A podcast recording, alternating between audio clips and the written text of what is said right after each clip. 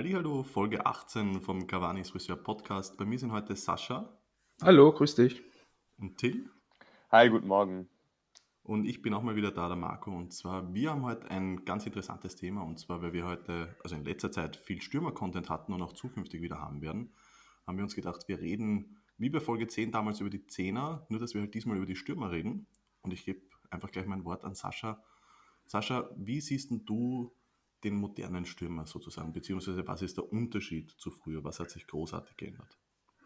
Ähm, na gut, das Anforderungsprofil eines Stürmers ist mittlerweile wesentlich höher als vor, keine Ahnung, 20, 25 oder 15 Jahren. Ähm, also die Stürmer können jetzt mittlerweile nicht einfach nur vorne stehen und auf die Bälle warten und sich einfach nur so in der letzten Linie ähm, in der letzten Linie warten, dass das Bälle ihnen zugespielt werden, sondern sie müssen sich ja schon wesentlich aktiv am Spiel beteiligen. Also sei es jetzt im eigenen Ballbesitz, dass sie sich mal fallen lassen, mal Räume freiziehen für die Mitspieler oder eben mal ähm, ja auch einfach mal im Zwischenlinienraum die Bälle dort festmachen. Aber genauso gut müssen sie auch im Pressing ähm, sich beteiligen und ähm, da eben Passwege zustellen, Bälle erobern. Das gehört mittlerweile alles zu einem zum Aufgabengebiet eines modernen Stürmers dazu.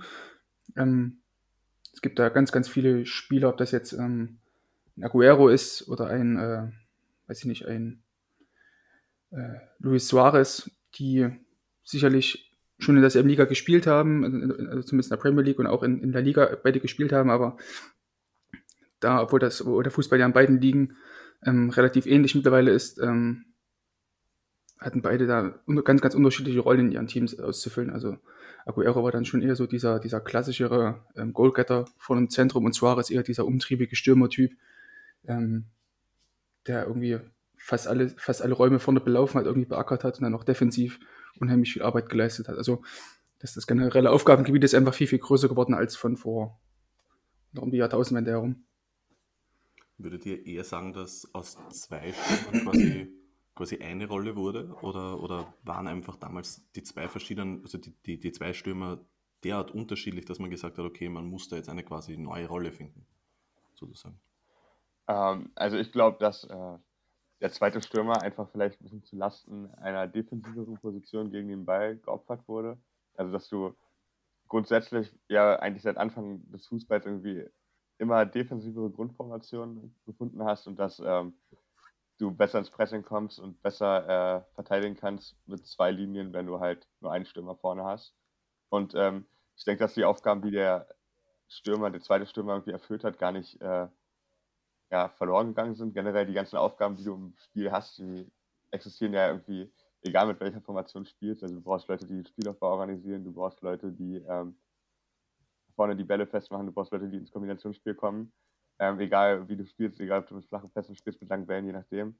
Ähm, und ich glaube, dass sich einfach die äh, Position dahingehend verändert hat, dass ja, die Aufgaben, die früher der zweite Mann neben dem Stürmer oder früher zwei Stürmer zusammen erledigt haben, jetzt einfach weiter hinten äh, erledigt werden.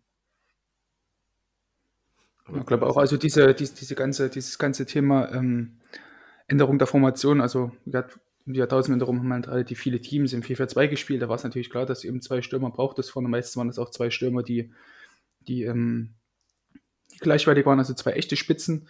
Ähm, und dann so bis also ab 2008, 2010 herum ähm, gab es dann immer mehr so Einstürmersysteme, also 4-2-3-1 oder 4-3-3 manchmal ähm, oder 4-1-4-1, ähm, wodurch eben die Stürmer eher vorne auf sich allein gestellt waren und die Stürmer natürlich dann ähm, einzeln betrachtet ein viel, viel größeren, viel, viel größeres Aufgabengebiet hatten als vorher noch. Ich glaube, da sprichst du eh gerade einen Punkt an, und zwar mir ist mir persönlich kommt das so vor, als würde einfach der, der Zweiersturm eher durch den quasi Dreiersturm ersetzt werden, wobei halt die Flügelstürmer doch deutlich defensiver agieren als wie beim Zweiersturm jetzt. Ähm, beziehungsweise defensiver, dass ihre Rollen einfach ähm, weiter hinten sozusagen schon anfangen. Mhm. Weil mir ist nämlich aufgefallen, also wenn man sich so berühmte Stürmer-Duos ansieht, da hat man irrsinnig oft, oder ich zumindest, irrsinnig oft das Gefühl, dass man sagt, dass, damit würde ich jetzt nicht so einen klassischen Stürmer eigentlich verbinden. Also mit, weiß nicht, wenn ich jetzt denke an äh, Raúl und, und Morientes damals oder, oder Del Piero und Inzaghi. Da würde ich jetzt einfach nicht so dran denken. Oder auch Bergkamp und Henri zum Beispiel. Für, für mich ist Henri der klassische Stürmer und Bergkamp ist irgendwie so, ja, der war Zehner, halt mal, hängende Spitze. Ja. Genau, mhm. das war wie soll ich sagen, ich, ich glaube, so hat sich das halt einfach verschoben, dass man da jetzt einfach gesagt hat, okay, man hat jetzt nicht so eine hängende Spitze vielleicht oder so einen quasi assistierenden Stürmer, sondern man sagt einfach, man hat zwei Flügelstürmer und der hat halt viel, viel mehr Aufgaben, glaube ich. Hm. Ja, klassisches Aufgabenbild so eines Shadow Strikers. Also finde ich, ist ja irgendwie so die Terminologie in England oder generell in der englischen Sprache da wesentlich besser irgendwie als zweiter Stürmer oder hängende Spitze sozusagen. Mhm. Ich meine, wie würdest du für die Zuhörer einen, einen Shadow Striker beschreiben, sozusagen? Was, was würde da ins Aufg Aufgabengebiet fallen? Ähm, ist auf jeden Fall ein Stürmer, der halt immer um diesen klassischen Stoßstürmer ähm, vorne herum sich bewegt, sich tiefer fallen lässt, so den, die Verbindung zum Mittelfeld herstellt, vor allem auch bei, bei, bei Konter, ähm, da so dieses, den Übergang schafft von äh, Defensive auf, auf Angriff dann und den Ball dann eben ins letzte Drittel zu tragen oder Konter zu initiieren ähm, und natürlich auch im Pressing sich halt ein Stück weiter nach hinten fallen lässt und dann auch das Mittelfeld unterstützen, vielleicht dann aus dem 4-4-2 oder wie auch immer, ähm, dann im 4-5-1 macht und das Mittelfeld dann eben auffüllt. Das wäre für mich eben so ein, so ein Shadow Striker oder so eine hängende Spitze, die Thomas Müller damals in seiner ersten Bayern-Saison und von Rahl 2009, 2010 ganz gut gespielt hat. Wenn ich mich recht entsinne. Würdest du sagen, dass, wie soll ich sagen, der, der Fußball für Stürmer quasi ein bisschen komplizierter auch, auch deswegen wurde, weil es jetzt einfach vielleicht ein bisschen mehr Rollen gibt? Also ich glaube zum Beispiel, dass das bei den Fans eigentlich nie so wirklich angekommen ist, dass jetzt ein Stürmer, so, so komisch es auch klingen mag, einfach jetzt nicht mehr nur noch für Tore zuständig ist. Sozusagen. Ja, klar. Also, ja, hängt halt auch damit zusammen, dass eben die, die ganzen Verteidigungslinien äh, mittlerweile kompakter sind. Alle, fast alle Teams können ja mittlerweile im tiefen Block verteidigen, können genauso gut aber auch hochpressen. Ähm, und da reicht es eben nicht mehr, dass du jetzt Stürmer eben nur vorne hinstellst und auf die Bälle wartest. Also gibt es eigentlich kaum noch irgendwelche Oldschool-Stürmer, die das machen. Gibt ja trotzdem alle, alle Stürmer beteiligen sich ja irgendwie am Kombinationsspiel und letztendlich ähm, das habe ich ja damals auch in dem Olivier Giroud-Text versucht irgendwie zu erklären, dass ja prinzipiell jeder Spieler auf dem Feld äh, Chance hat, ein Tor zu schießen. Das ist halt Quatsch, ist irgendwie Stürmer nur daran zu messen, wie viele Tore sie geschossen haben. Ja, und umgekehrt, ähm, wenn jeder Spieler auf dem Spiel Tore schießen kann, quasi, muss dann natürlich auch jeder Spieler dabei helfen, Tore zu verhindern. Und äh, wie gesagt, deswegen glaube ich halt, dass ähm, vielen Stürmern heute viel mehr defensive Aufgaben zukommen als früher. Also der Typ, der einfach nur rumsteht vorne, den gibt es ja im Prinzip gar nicht mehr. Der Einzige, der sich sowas irgendwie erlauben kann in die Richtung, ist vielleicht Messi, aber der ist ja wirklich der klassische Stürmer. Ja. Ich glaube, da ist Atletico äh, unter Simeone das beste Beispiel, dass da, dass da auch zwei Mannstürmer äh, sich absolut defensiv auch beteiligen können. Also wenn man sieht, was da, was da die Stürmer unter Simeone dann immer defensiv abgespult haben, ob das jetzt, ähm, das war wirklich in allen Phasen so, ob jetzt äh, Diego Costa in seiner ersten Zeit bei Atletico war mit Griezmann oder dann Griezmann mit äh, Morata zusammen oder weiß ich jetzt Joao Felix mit, mit Diego Costa oder Morata, das äh, ist immer so bei Atletico, dass sich die Stürmer immer defensiv beteiligt haben. Also da war Griezmann vielleicht in seiner in den letzten zwei Jahren bei Atletico, konnte er sich da vielleicht ein bisschen rausnehmen, weil er ähm, immer derjenige war, der ganz vorne meist noch gelauert hat und auf die Konter spekuliert hat, aber ansonsten hat es ja trotzdem immer jeder Spieler irgendwie im Defensivspiel beteiligt. Was ja auch der Grund ist, dass sie zweimal ins äh, Champions League-Finale einziehen konnten. Nicht mit dem besten Individualisten, sondern weil halt quasi das System funktioniert hat und ohne die Kompaktheit, die Simeone der Mannschaft gegeben hat, äh, wäre das wahrscheinlich nicht passiert. Mhm. Ja gut, aber wobei ich finde es immer noch irgendwie ein Irrglaube ist, dass Atletico nicht die besten Individualisten hat. Also die hatten schon in beiden Finals ziemlich gute Einzelspieler. Also ja, tatsächlich, äh, keine Frage. Oblak, also es wird, finde ich, immer so ein bisschen runtergespielt bei Atletico. Ja, keine Frage, aber ich denke, ähm, im Vergleich zu den zu Konkurrenz in Europa hatte man mhm. nicht einen der zwei besten individuell besetzten Kader. Das stimmt, ja. Also Absolut. da muss man davon ausgehen, dass eine Mannschaft, die ins Champions League Finale kommt, super Einzelspieler hat, aber ich denke, äh, da haben sich durchaus Vereine, ähm, andere Vereine geärgert, quasi, dass sie mit teurerem und vermeintlich besserem Spielermaterial nicht äh, gleich große Erfolge feiern konnten in der Zeit. Mhm. Das habe ich mir schon, schon oft gedacht bei, bei Atletico, beziehungsweise immer, wenn, wenn ich sowas höre wie eben Manchester United und da hört man schon zum, weiß nicht, 20. Mal. An die habe ich gerade auch gedacht. Ja, wir müssen schon wieder neue Innenverteidiger kaufen und denke mir, mit, mit, wem spielt jetzt Atletico in der Innenverteidigung? Nicht, dass sie schlecht sind, aber ich meine, das sind ja eigentlich B-Top-Spieler sozusagen. Und, und ich meine, man sieht trotzdem, finde ich, einen kleinen Leistungseinbruch zu vergleichen, im Vergleich zu Godin damals mit, mit, ähm, mit Jimenez, aber. Miranda. Oder Miranda. Stimmt, Miranda, Miranda war noch im ersten. Miranda war noch im ersten Champions League-Finale, ne? Ich glaube im zweiten auch noch, der ist erst danach zu Inter gegangen. Echt? Ja. Krass.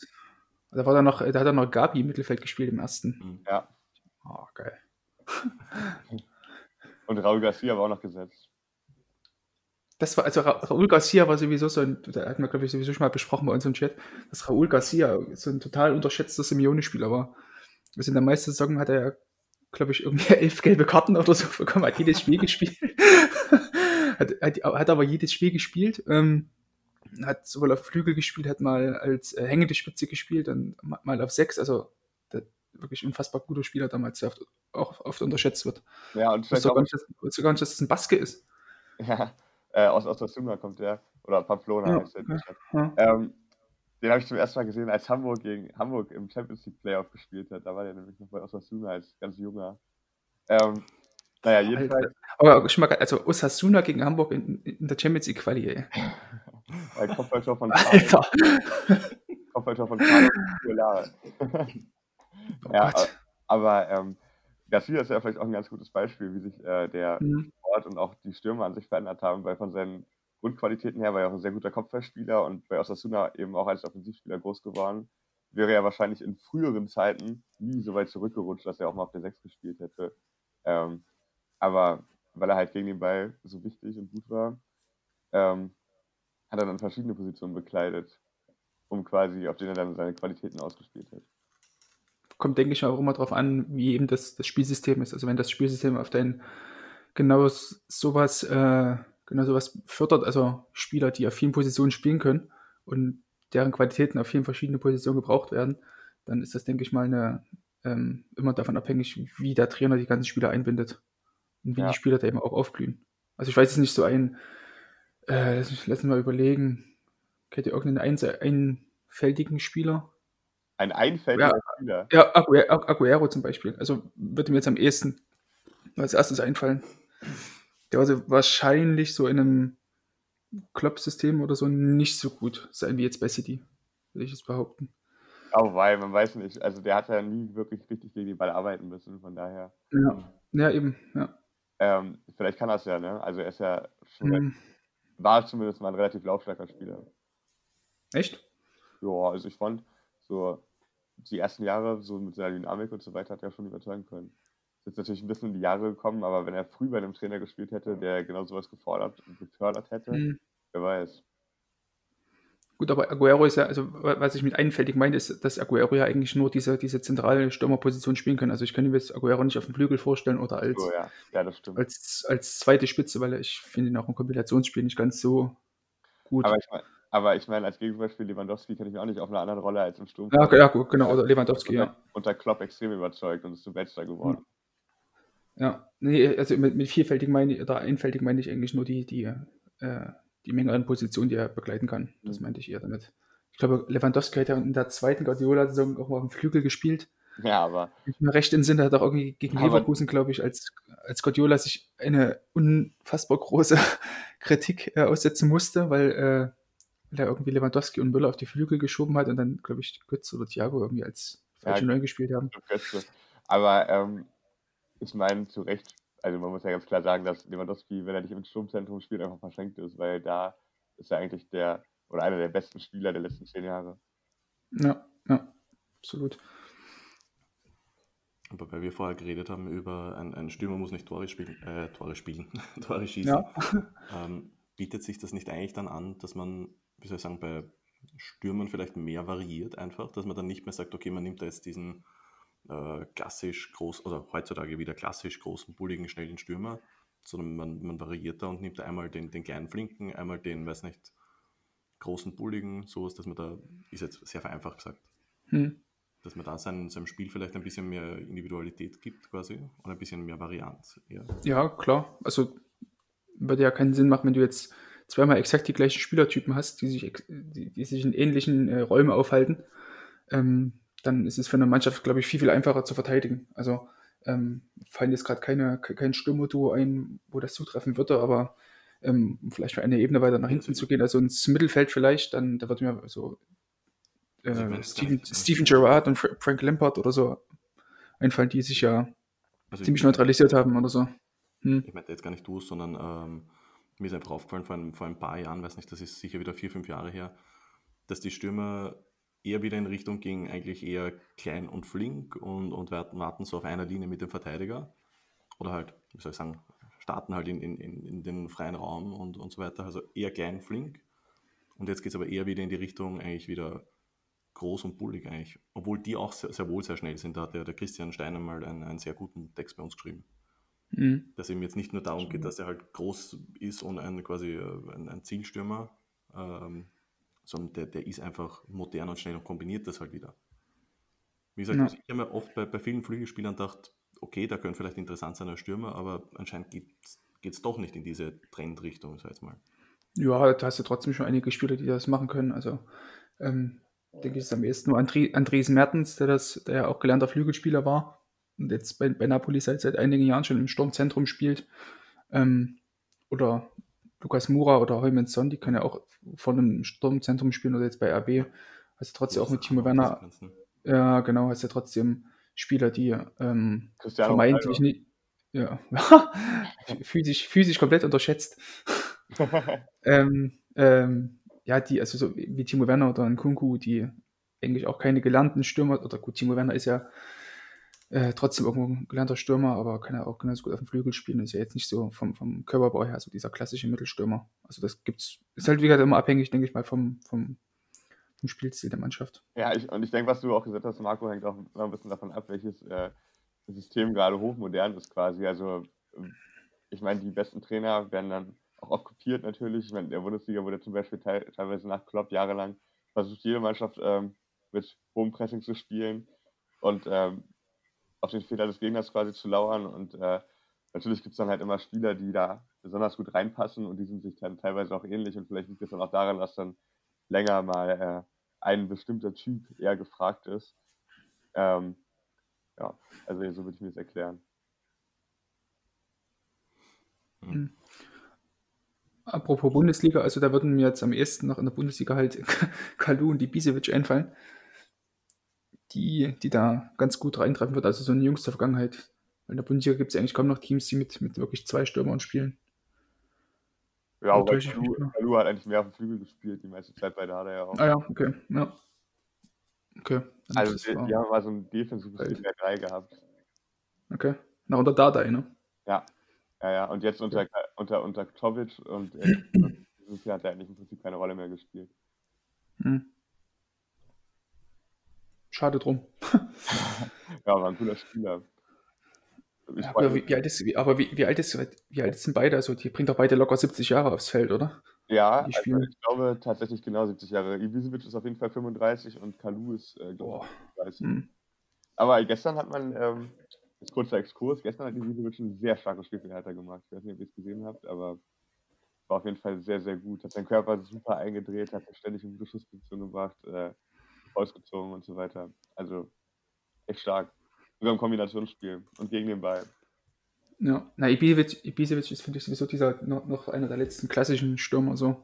Also die sind wirklich klassischen, also so ein Haaland oder Weghorst sind für mich nicht so ähm, nicht, nicht, nicht so diese komplett klassischen Stürmer, weil sie trotzdem relativ breiten oder großen Bewegungsradius haben, aber Ibisevic das hat man gestern am Tor auch gesehen, ähm, wie er sich dann in der Box nach hinten abgesetzt hat äh, bei der Flanke. Ja. Also das ist wirklich nochmal eine andere, andere Art Stürmer, finde ich. Ja, wobei man auch sagen muss, was ist jetzt genau der klassische Stürmer, weil es, es, ich glaube auch Stürmer früher, die man vielleicht so als klassisch wahrnimmt, so Marco Mhm. oder ähnliche, hatten auch einen großen, extrem großen Radius. Ich denke immer, die besten Spieler oder die besten Fußballer haben immer sowieso schon einen relativ großen Radius gehabt, weil man halt ihre Qualitäten sowieso braucht. Also, Außer, au, außer Riquelme. Riquelme hatte keinen großen Radius. das stimmt. Aber ich meine, ich meine, dass ähm, du halt einen Stürmer wie, also wie man ihn heute gerne als den klassischen Mittelstürmer bezeichnet, wahrscheinlich den großen, langen Kopfballstarken, der technisch jetzt nicht so beschlagen ist, der war natürlich wichtig, wenn viele Flanken geschlagen wurden und viele hohe Bälle, aber die richtig herausragenden Spieler, so Beispiel jetzt von Basten oder auch Henri, Mhm. so, die hatten ja schon immer auch einen größeren Bewegungsradius, hatten mehr Freiheiten, haben sich vielleicht auch mal in einen anderen Raum bewegt, weil sie auch anspielbar waren und den Ball auch verarbeiten konnten. Hm. Ich habe vorher gerade, ich meine, du hast ja gerade einen guten Punkt angesprochen. Ähm, mir ist vor dem Podcast ist mir ein Thema eingefallen und zwar, ich habe irrsinnig oft, aus irgendeinem Grund habe ich irrsinnig oft an, an David Villa bei, beim FC Barcelona denken müssen. Und das ist mir dann so eingefallen, du hast ja gerade einen Punkt angesprochen, ähm, was halt der klassische Stürmer ist. Und zum Beispiel damals, wie, wie David Villa bei, bei Barca war, für mich waren das einfach so diese drei Stürmer. Ich glaube, damals hat er gespielt Pedro, David Villa, Messi. Mhm. Für mich waren das einfach alle drei halt nicht so diese klassischen Stürmer. Und deshalb fand ich das damals sehr, recht interessant, weil ich eigentlich alle für mich eher so diese, wie soll ich sagen, eher zurückgezogen, eher, eher falsche Neuen oder, oder manchmal halt äh, hängende Spitze oder eher Flügelstürmer. Das war für mich nicht so diese, da, da, keiner der drei war so irgendwie dieser klassische mhm. Mittelstürmer. Na gut, ähm, Via und Petro waren ja wirklich, also vor, vor allem Petro ist ja dadurch aufgeblüht, dass, mhm, dass, Messi, dass Messi irgendwie als falsche Neun gespielt hat und sich dann halt fallen lassen und dann Petro und auch Via in die, in die Räume reingezogen sind, die Messi geöffnet hat, also die Schnittstellen zwischen Außen- und Innenverteidiger. Dadurch sind ja äh, haben sie ja vor allen Dingen die Erfolge gefeiert, die beiden, und viele Tore geschossen. Also vor allem Petro ist ja in der Rolle förmlich aufgegangen, weil da war ja eigentlich ein klassischer Flügelstürmer. Ähm, hat dann die Rolle einfach nur noch ein bisschen tororientierter gespielt. David Villa natürlich genauso, wenn gleich vier natürlich auch als, äh, als, als Mittelstürmer spielen konnte, wie damals bei Spanien 2010 bei der WM. Ich, ich meine halt, also, wie gesagt, damals, damals Messi war, finde ich, noch viel, viel eher ähm, ähm Flügelstürmer will ich jetzt nicht sagen, aber nicht dieser Mittelstürmer, der heute ist, würde ich mal sagen. Dann eben mhm. dieser kleine David Villa, sie waren halt alle relativ klein und jetzt sieht man so ein bisschen, finde ich, bei Barca, obwohl ein Luis Suarez hat zum Beispiel auch lange, also nicht lange, aber der war jetzt auch in Holland jetzt nicht so wirklich dieser klassische Mittelstürmer. Ähm, ja, ich, ich, weiß nicht, vielleicht geht es da einfach in, in, eine andere Richtung. Also, mhm. wie gesagt, ich höre irrsinnig oft einfach dieses, ja, okay, der ist schnell, Chris Mann, der, der, der passt sehr gut ins 4-3-3 und fertig so auf die Art. Obwohl da mhm. eben, Till hat gerade eben die, die Rolle angesprochen, wie definiert sich die? Das ist halt eben das Schwierige. Es ist nur, weil er halt schnell ist und flink ist und halt ja auch am Flügel mal gespielt hat, ist er nicht gleich die, die gleiche Rolle. Ich glaube, das wird halt immer wieder ein bisschen vermischt, sei es mal unter, unter Fans oder auch Analysten halt im Fernsehen. Mhm. Ja, du musst halt, wie gesagt, immer schauen, wie die, wie die ganze Spielanlage ist des Teams. Ne? Also ich glaube, ein, äh, das hat man da immer gesehen, wenn bei Napoli Dresden Mertens nicht gespielt hat. Ähm, ein Milik hat dann noch ganz gut reingepasst, ähm, war aber irgendwie auch immer noch verletzt und hat selten mal mehr als zwei Monate äh, gespielt. Ähm, ja, wenn dann eben ganz vorne kein Dresden Mertens gespielt hat, sondern vielleicht ein Spieler, der nicht ganz so kombinationsstark war und auch nicht diese, ähm, diese, diese, diese, diese, guten, diese guten Läufe in die Tiefe gemacht hat und auch diese, seine Position so gehalten hat, wie es für Sachis System äh, wichtig war, dann ist das System nicht mehr so effizient gewesen, gerade im letzten Drittel. Also es kommt halt immer darauf an, wie das Spielsystem ist. Und danach sollte man dann auch immer definieren, ähm, welche Aufgaben der Stürmer zu übernehmen hat. Also es gibt natürlich dann Spieler, die das, die sich da auch anpassen können. Also Lewandowski ist da, finde ich, das beste Beispiel, der sowohl unter Klopp ähm, gut gespielt hat, super eingebunden war, als auch dann unter Guardiola und dann jetzt auch unter Ancelotti oder Heinkes Flick ähm, immer seine Leistung gebracht hat. Also dann gibt es natürlich Spieler, die sich dann auf die Situation anpassen können. Und ähm, gibt es auch wiederum Spieler, die eben nur davon leben, dass sie eben äh, ein gutes Umfeld haben und eher so diese darauf warten, die Zuarbeit zu bekommen. Was auch völlig richtig ist. Also ähm, da gibt es, glaube ich, Mannschaften, die eben genau solche Spieler suchen, die, die zuverlässig liefern, äh, ohne dass äh, dass sie groß äh, Arbeit verrichten. Also Pipo und Saki ist ja, glaube ich, das beste Beispiel, der halt immer irgendwie getroffen hat, aus den komischsten Winkeln irgendwie immer an der Abseitskante gelauert hat, aber halt immer getroffen hat. So, das ist, glaube ich, auch für viele Teams ziemlich wichtig. Ja, eben, also ich denke, man darf nicht vergessen, klar, es ist nicht mehr die einzige Aufgabe des Stürmers, Tore zu schießen, aber es ist trotzdem noch eine der wichtigsten Aufgaben. Ähm, also eine, jede Mannschaft, jede große Mannschaft, die viel Erfolg hat, hat auch irgendwie einen Stürmer, der äh, ganz gut trifft. Ja. Oder halt ja, mehrere Stürmer halt, so. Aber mal als kurzes Gegenbeispiel, aber ich, ich glaube, das liegt einfach auch daran, dass es einfach der quasi falsche Verein ist. Äh, Aguero zum Beispiel. Der trifft, wie er will. Seit, seit Jahren eigentlich, finde ich, einer der konstantesten Stürmer mit Lewandowski. Ähm, ist, glaube ich, einer der erfolgreichsten Stürmer in, in der Premier League und bekommt aber irgendwie nicht so ganz die Aufmerksamkeit. Und als Argument hört man dann halt irrsinnig oft, naja, der macht ja nichts, der, der schießt quasi nur Tore. ist ja die Frage. Mhm. Ich meine, wird sicher der Status anders sein, wenn, wenn der bei Liverpool jetzt spielen würde oder wenn er bei, weiß nicht, Arsenal damals mit, mit Ori oder so gespielt hätte. Da wäre der Status sicher ein anderer als wie bei, bei Man City, vermute ich mal. Aber findest, findest du, dass Aguero nicht die Aufmerksamkeit bekommt, die er verdient? Im internationalen ich, Vergleich finde ich nicht so. Mhm, gut, stimmt, also, ja. Wenn einer da, da wird, glaube ich, Kane immer noch höher angesiedelt, ne? Ja. Zum Beispiel. Ja, oder, oder generell, wenn einer zu dir sagt, welche tollen Stürmer hat es so in den letzten Jahren gegeben, boah, ich glaube, da würden viele, ich will nicht sagen, sie würden auf, auf Aguero vergessen, aber der fällt einem erst mhm. später ein. Mhm.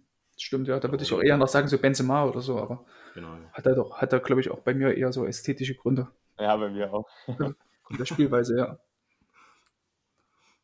Aber was man halt, finde ich, auch merkt, ist, dass einfach die, die Bewertung von Stürmern einfach immer schwieriger wird. Mhm.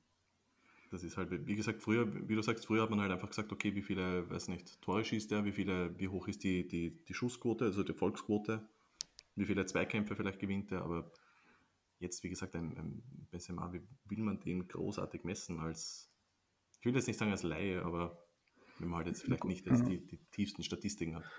Ja, na gut, mittlerweile ist ja, kann man ja sagen, dass Benzema schon äh, das Tore-Schießen für sich entdeckt hat. Also hatte die ganze, ja, also als Ronaldo vorher da war, ja auch äh, gute Torquote gehabt, aber da natürlich eher als Zuarbeiter für Ronaldo gedient hat.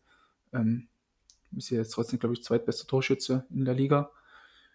Wenn ich mich recht entsinne. Das ist schon lange her, bis mal das letzte Spiel gespielt wurde. Ja. Ähm, aber Benzema würde ich da schon ziemlich hoch ansiedeln. Also man kann es ja mittlerweile auch ganz gut festmachen bei ihm, glaube ich. Ja. Ähm, da muss man jetzt auch nicht so ein großes analytisches äh, Wissen haben, um einfach zu sehen, dass Benzema ja trotzdem seinem Team unheimlich viel gibt. Also klar, man kann es halt an, an Statistiken relativ schlecht festmachen, solche, sag ich mal, solche, solche versteckten äh, Werte oder versteckten, äh, den versteckten Einfluss, also sei das jetzt das hatte ich ja damals auch in dem Giroud-Text versucht ähm, herauszustellen, eben die Aufgabe des Stürmers, sei, sei das jetzt ähm, Laufarbeit, die er verrichtet, sei es gewonnene Zweikämpfe, Luftzweikämpfe, die er gewinnt, ähm, oder eben einfach nur abgefangene Bälle an sich. Das kann man daran schon ganz gut festmachen. Ne? Oder eben Vorlagen, die er gibt, oder Vorvorlagen, wie auch immer. Hm. Ich meine, ein Stürmer, finde ich, der ist so vielleicht das Pendant zu, zu Benzema, oder zumindest kann ich noch kurz was zu der Dings sagen? Ja, ja, klar, klar, mach mal. Ähm, ich glaube auch nicht, dass ähm, es schwerer ist, die Stürmer zu analysieren heute, sondern dass äh, es einfach viel mehr Tools gibt und äh, Analysemöglichkeiten als früher und dass auch viel analytischer quasi versucht wird zu analysieren. Und deswegen erscheint einem das wahrscheinlich einfach ein bisschen so, weil die Stürmer äh, vor 20, 30 Jahren, da hätte man ja auch den XG-Wert oder was weiß ich ausrechnen können. das hat halt noch keiner gemacht und deshalb war die Diskussion noch eine andere und die wurden halt irgendwie anders auch bewertet. Und ja, ich glaube, daran liegt es, dass die Spieler, weil es einfach so erscheint, als sei es komplizierter, den Fußball heute zu bewerten. Wie seht ihr ja. das? Ja. Ich schätze schon, ja. Ja, also viele, viele, heutigen, viele der heutigen Tools sind halt auch einfach, glaube ich, ähm, nicht immer zielführend oder werden irgendwie falsch verstanden. Also Expected Goals ist da, glaube ich, der beste, das beste Beispiel, ähm, dass da so ein XG-Wert irgendwie für bare Münze genommen wird und wenn da irgendwie ein ein Stürmer, weiß ich nicht, einen Expected Goals Wert von 13 hat und schießt dann 14 Tore, dann heißt es gleich, ja, der überperformt, der ist viel, der, der, das muss irgendwann wieder nach unten gehen, die ganze Kurve, der ist eigentlich viel, viel, viel, viel schlechter so. Also das, das kann, kann genauso gut auch daran liegen, dass ein Stürmer einfach überdurchschnittlich gute Abschlussstärken hat ja. und, und dadurch halt einen höheren Wert hat im Abschluss oder ja, einen höheren genau. Tor, Torwert hat, als das, äh, dass es die Statistik suggerieren würde. Ja, das liegt aber auch daran, dass viele die Spiele nicht gucken und dann versuchen, irgendwas darüber zu sagen. Also, finde ich ja, ja, schwierig klar. in der Diskussion. Also, wenn man dann sich so einen Wert anguckt und dann versucht, irgendwie einen Spieler zu bewerten, den man vielleicht zweimal gesehen hat in einem Jahr, kann man gar nicht, geht gar nicht. Weil äh, man muss halt, um den Spieler wirklich zu kennen oder auch zu wissen, wie, was er kann oder was nicht, muss man auf jeden Fall mehr Spiele gesehen haben. Mhm. Ich meine, sonst äh, könnten sich die ganzen großen Vereine ihre Scouting-Abteilung sparen, wenn es so einfach wäre. Na gut, wobei es gibt ja Vereine so, so wie, wie Brentford oder so, die, die ja genau das machen. Also ja, mit, gut, aber die treffen ja eine Vorauswahl, die, die, treffen so eine Vorauswahl, ja. aber die ja. gucken sich die Spiele, bevor sie dafür eine Million ausgeben, ja, klar. auch nochmal genau an. So, ja, so war das gemeint. Und natürlich kommt es auch darauf an. Ich meine, du hast das eh kurz angeschnitten, das Thema. Es kommt ja natürlich auch immer darauf an, welche Statistiken man nimmt. Also für mich ist halt dieser Klassiker, ich weiß nicht, das ist was, da ist halt England, finde ich, beziehungsweise zumindest die, die viele Medien sind da noch weit hinterher, vor allem in England. für mich ist einfach dieser Klassiker, ich, ich bin mir nicht sicher, ich glaube, es ist Daily Mail, die einfach jedes Jahr bei, bei so ähm, unser Team der Saison quasi, dann nehmen sie immer einen Tormann von, von, weiß nicht, irgendeinem Abstiegskandidaten, weil der halt die meisten Bälle quasi pariert hat oder abgewehrt hat. Naja, kein Wunder, Norwich wird wahrscheinlich 400 Schüsse entgegennehmen, während halt, mhm. weiß nicht, Arsenal nur 10 hinnehmen muss. Das heißt mal, das ist halt, ja, wenn ich jetzt mal die Statistiken her. Ne? Gerade Arsenal. Die sind ja für eine gute Defensive bekannt. ja, ich dachte erst in einem Menu oder so. Das wäre noch besser ich gewesen. Kurz davor und dann haben wir gedacht, nee, nehmt die nicht. nee, dann, dann nehmen wir lieber Arsenal. Die sind dafür bekannt, defensiv gut zu sein mit Mustafi und David Luiz. Oh. Nee, aber halt, aber vielleicht haben die auch gute Werte, wissen wir nicht. 502 Kämpfe gewonnen. ja. In vier ja, Jahren. Gesagt, genau. ähm, aber das meine ich eben, also es wäre jetzt dieser Klassiker halt eben, dass die Daily Mail sagt, okay, wir schauen uns die Tormänner an, die die mhm. meisten Bälle pariert haben, wo aber das natürlich wenig Sinn macht, einfach weil es natürlich Teams gibt, die einfach mehr Schüsse hinnehmen, während andere vielleicht weniger zu tun haben. Da ist halt, ja, wie gesagt, das kommt halt echt auf die Erfolgsquote an. Es ist zwar schön, wenn einer 10 Tore schießt, wenn er aber 400 davon nicht trifft, ist diese Quote jetzt nicht mehr ganz so attraktiv, mhm. sei es mal. Ja, das ist halt, also mir kommt davor, es wäre Fußball im, im Vergleich zu anderen Sportarten, wie soll ich sagen, wenn du schaust bei, bei Baseball oder Basketball, da gibt es ja viel tiefere Statistiken, die viel, viel weiter gehen. Und erst jetzt im Fußball kommen wir so drauf, okay, man könnte so, so Assist, Assists auch noch mit reinnehmen, die es im Eishockey mhm. schon seit unzähligen Jahren eigentlich gibt. Ja, also liegt, denke ich, auch daran, dass das Fußball ja irgendwie immer so dieses äh, als Spiel äh, des einfachen Mannes oder der einfachen Frau so hingestellt wird. Also dass Fußball trotzdem irgendwie noch einfacher ist, einfach zu verstehen ist, weil die Regeln einfach sind und dadurch halt viele denken oder eigentlich fast jeder denkt, ähm, dann muss es auch einfach erklärt werden oder muss es für, für Aktionen einfache Erklärungen geben. Hm. Ja, bis zu einem gewissen Grad verstehe ich schon, aber wie gesagt, solche, solche Sachen wie mit dem, mit dem mhm. Assist, Assist oder Vorassist halt, ähm, denke mal, das, das wäre jetzt nicht kompliziert. Was, was ich auch noch sagen muss bei, bei SOS ist halt, also ich merke es, ähm, zumindest bei uns in Österreich war das so, dass man halt einfach angefangen hat, jetzt äh, neue Begriffe reinzugeben, wo ich mir denke, es gibt vielleicht viele ältere Leute, die sich nicht so damit beschäftigen. Und damit meine ich jetzt gar nicht ältere Leute im Sinne von, okay, der ist halt über 60, sondern weiß nicht, wenn man sich jetzt nicht damit so beschäftigt hat, braucht man halt eine Erklärung dazu. Obwohl es einige Sender gibt, die das auch sehr gut erklären, muss ich sagen. Die das ja wohl immer wiederholen. Hm. Ja. Jo. das gut abgetan. Kann, kann, kann, ich so, können wir eigentlich so stehen lassen. Ähm, ja, glaube, Marco, du wolltest, ich hatte dich unterbrochen eigentlich, du wolltest ja noch was sagen, bevor ich die Frage mit den genau. äh, Analyse-Tools aufgeworfen habe. Äh, weißt du denn noch was? Ja, ja. Ähm, und zwar das Pendant zu Benzema. Der, Benzema wird halt jetzt so hingestellt als der, der unterschätzte Stürmer quasi. Und was mich ein bisschen gewundert hat, ist, dass, dass Griezmann eigentlich so negativ hingestellt wird. Dass Griezmann eigentlich als der überschätzte Stürmer gilt. Und jetzt wollte ich mal eure Meinung zu ihm wissen. Till, mal an, bitte. Okay, mach ich. ähm, ja, also ich finde, ich, ich habe da vielleicht zwei Sachen zu. Also erstmal, glaube ich, ähm, liegt es dann daran, dass er vielleicht ein bisschen zu viel an den Toren gemessen wird, die er erzielt hat. Also äh, bei Atletico hat er jetzt auch nicht so die herausragenden Torquoten gehabt, obwohl er der wichtigste Mann der Offensive war. Und ähm, ich finde den eigentlich sehr gut. Nur, äh, ja, weiß gar nicht, also ich finde, der ist teilweise sogar als überbewertet hingestellt, so, weil, ähm, ja, also ich habe schon häufig gehört, ja, Griezmann, der ist überbewertet, der trifft nicht so oft, keine Ahnung, aber ich finde ihn persönlich eigentlich sehr, sehr, sehr, sehr gut. Also der ist halt kombinationsstark, der hat ein gutes Auge, hat auch einen sehr guten Abschluss, trifft auch immer in sehr wichtigen Momenten. Also der nimmt sich vielleicht mal gegen Bechanis war so ein bisschen raus, aber hat seine Tore oft in sehr großen Spielen geschossen und ähm, bewegt sich gut. Also ist nicht umsonst auch Weltmeister geworden. Also ich weiß nicht. Ich habe nichts Schlechtes über ihn zu sagen.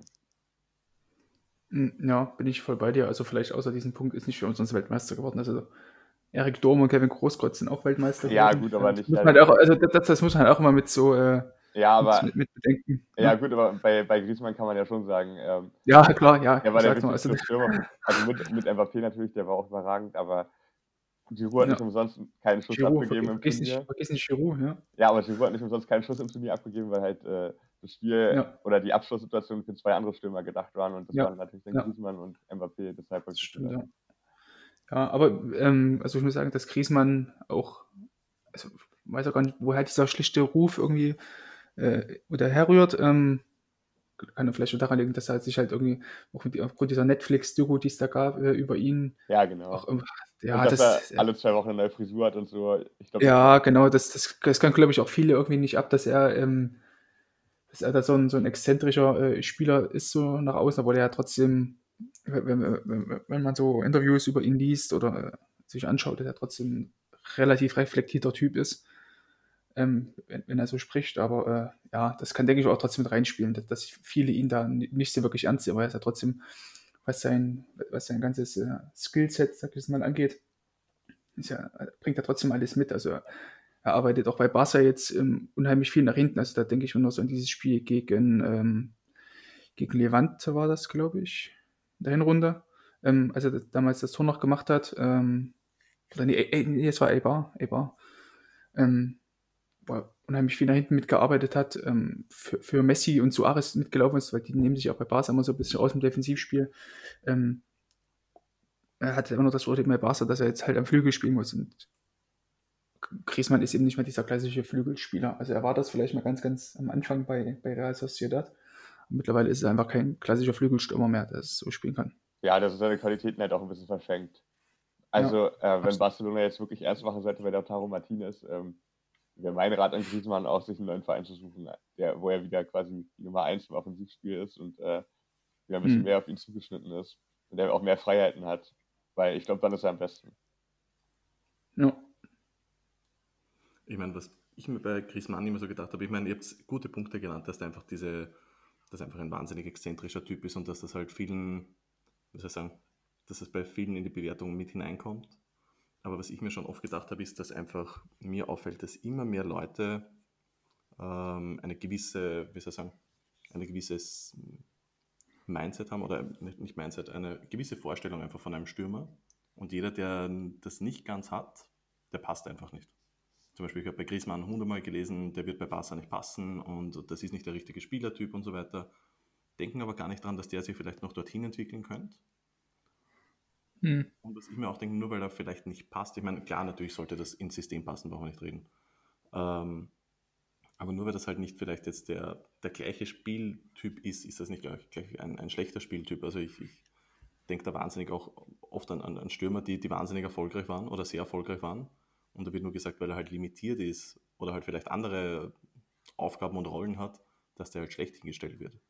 Wo ich mir wieder denke, wie gesagt, also wir haben vorher über Aguero geredet, klar, er wird vielleicht bei Liverpool jetzt nicht passen, aber überall, wo er bisher war, hat er konstant getroffen. Also ich kann mich nicht erinnern, dass man jemals gesagt hat, okay, bis auf dieses erste Guardiola, ja vielleicht, wo man gesagt hat, okay, der trifft nicht oder irgendwie schade drum oder wie auch immer. Also wäre mir jetzt nie eingefallen. Und ich glaube, dass da einfach viele sich zu sehr auf ihre, auf ihre, wie soll ich sagen, Einstellung da versteifen, auf ihre Vorstellung. Ich glaube, bei vielen spielt halt einmal mit rein, dass das Griezmann eben so teuer war.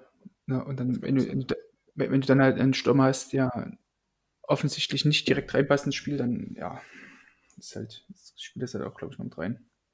Ja, und ich denke, äh, generell, wenn so ein Verein wie Barcelona oder Real einen neuen Spieler verpflichtet, dann kriegen die natürlich auch besonders auf den Deckel, wenn es nicht sofort läuft. Also, da ist einfach der Druck ein ganz anderer und die Erwartungshaltung ist auch eine ganz andere, weil ich meine, muss man sich auch mal vorstellen, die wurde ja auch jeweils definiert in den letzten Jahren von einem Messi und von Cristiano Ronaldo und jeder Neuzugang der quasi viel Geld kostet, muss natürlich dann auch irgendwie an die rankommen oder wird mit denen verglichen. Automatisch, ob man will oder nicht.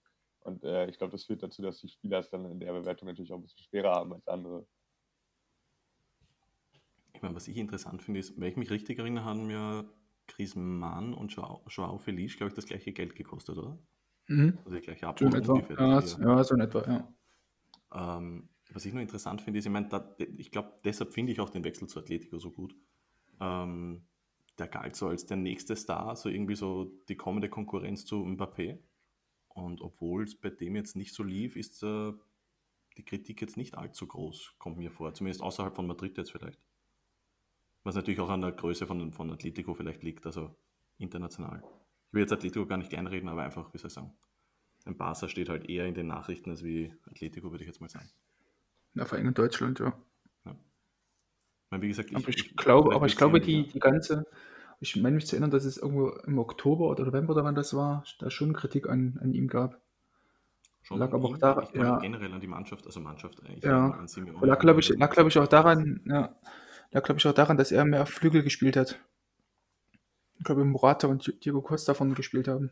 hm, Ja, und der war, war ja nicht auch eine Zeit lang verletzt, ich bin mir nicht ganz sicher. Mhm, Aber die Kritik war ja, auf jeden Fall schon in Spanien schon da, natürlich, weil er natürlich auch ein Teenager ist, der extrem viel Geld gekostet hat. Aber äh, grundsätzlich stimme ich dir schon zu, dass der Schritt zu Atletico in seiner Entwicklung kein schlechter sein kann. Vor allem, weil Atletico ja auch in den letzten 20 Jahren immer herausragende Stürmer herausgebracht hat.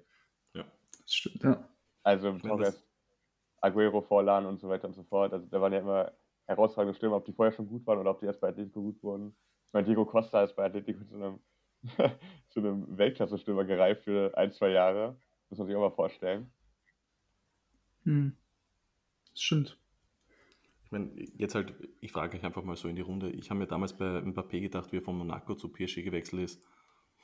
Weiß nicht, irgendwie keine Herausforderung und hätte sicher interessantere Vereine gegeben.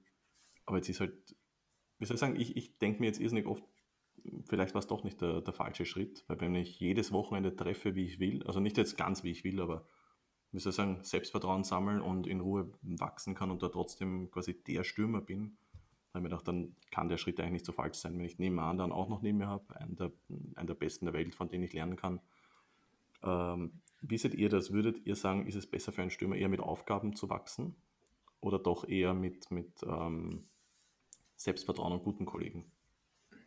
Das kann er Also trotzdem jetzt, auch jetzt für, kommt also auch natürlich auf für, jeden unterschiedlich an, aber ja, aber ich sag mal so, für, also für Mbappé kann das trotzdem auch eine, äh, eine Herausforderung sein, jedes Wochenende performen zu müssen, weil wenn es bei PSG nicht gut läuft, ähm, dann wird am, er, am ehesten mit dem Finger auf ihn gezeigt, weil er natürlich so der, der kommende Superstar ist oder jetzt eigentlich schon der Superstar bei PSG ist.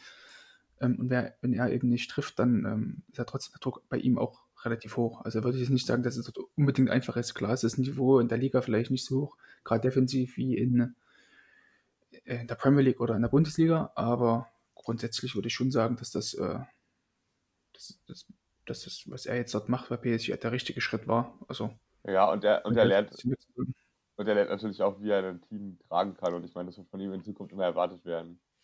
Ja. Ja, hm. aber was ich, um die Frage Ausgangsfrage zu beantworten, ich glaube, ähm, dass man das gar nicht so sagen kann, was jetzt besser ist. Ich, dass es halt immer extrem aufs Umfeld und auch aufs Vertrauen ankommt, was der Trainer dir entgegenbringt und was er auch für ein Typ ist. Ich meine, jeder muss natürlich auch anders angepasst werden. Das kennt man ja von sich selbst. Die einen brauchen mehr Motivation, die anderen werden lieber angeschissen, damit sie sich halt wieder Höchstleistung betreiben.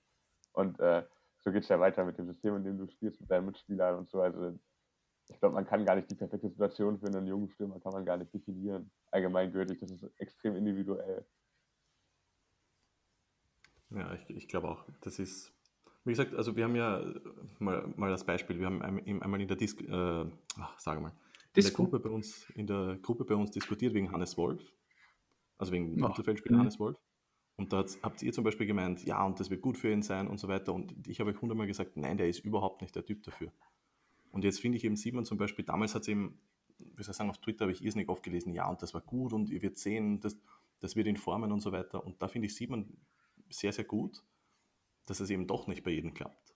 Mein Hannes Wolf, da, da war mir ziemlich klar, das ist ein, ein Typ, der ist, ich will jetzt nicht sagen, egozentrisch ist vielleicht der falsche Ausdruck, aber das ist ein Typ, der, der will eher Bestätigung, der will Förderung, der will eher jetzt, der will keine Kritik. Und, und ich, ich glaube zum Beispiel, dass, dass man da halt gemerkt hat, dass das dann doch nicht immer der richtige Weg ist, sag ich mal.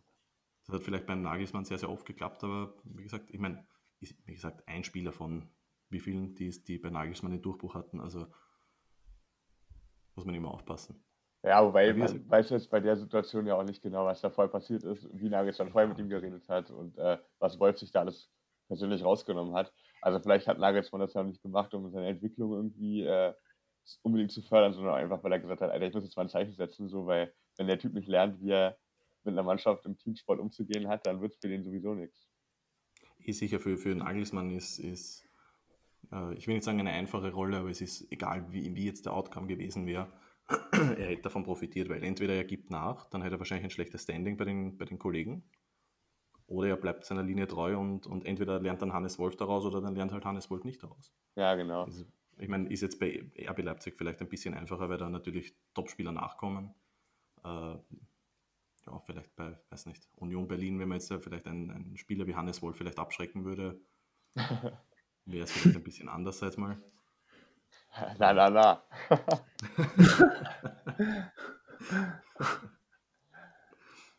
Ein Spieler wie Hannes Wolf, der würde bei Union Nackenschläge kriegen, weil die würde nur über ihn hinwegfliegen. Das stimmt, ja. Hat Union eigentlich gute Stürmer-Duos gehabt? So ikonische Stürmer-Duos? Oh, also, ja, hatten, also, also Tusche, Tusche ist ja eher der Typ gewesen, der immer auf 10 gespielt hat dahinter.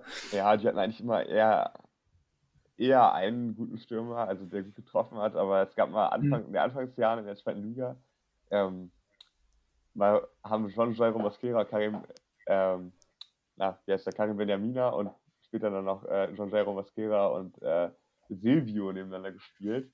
Aber ikonisch würde ich das jetzt nicht nennen, was die da fabriziert haben.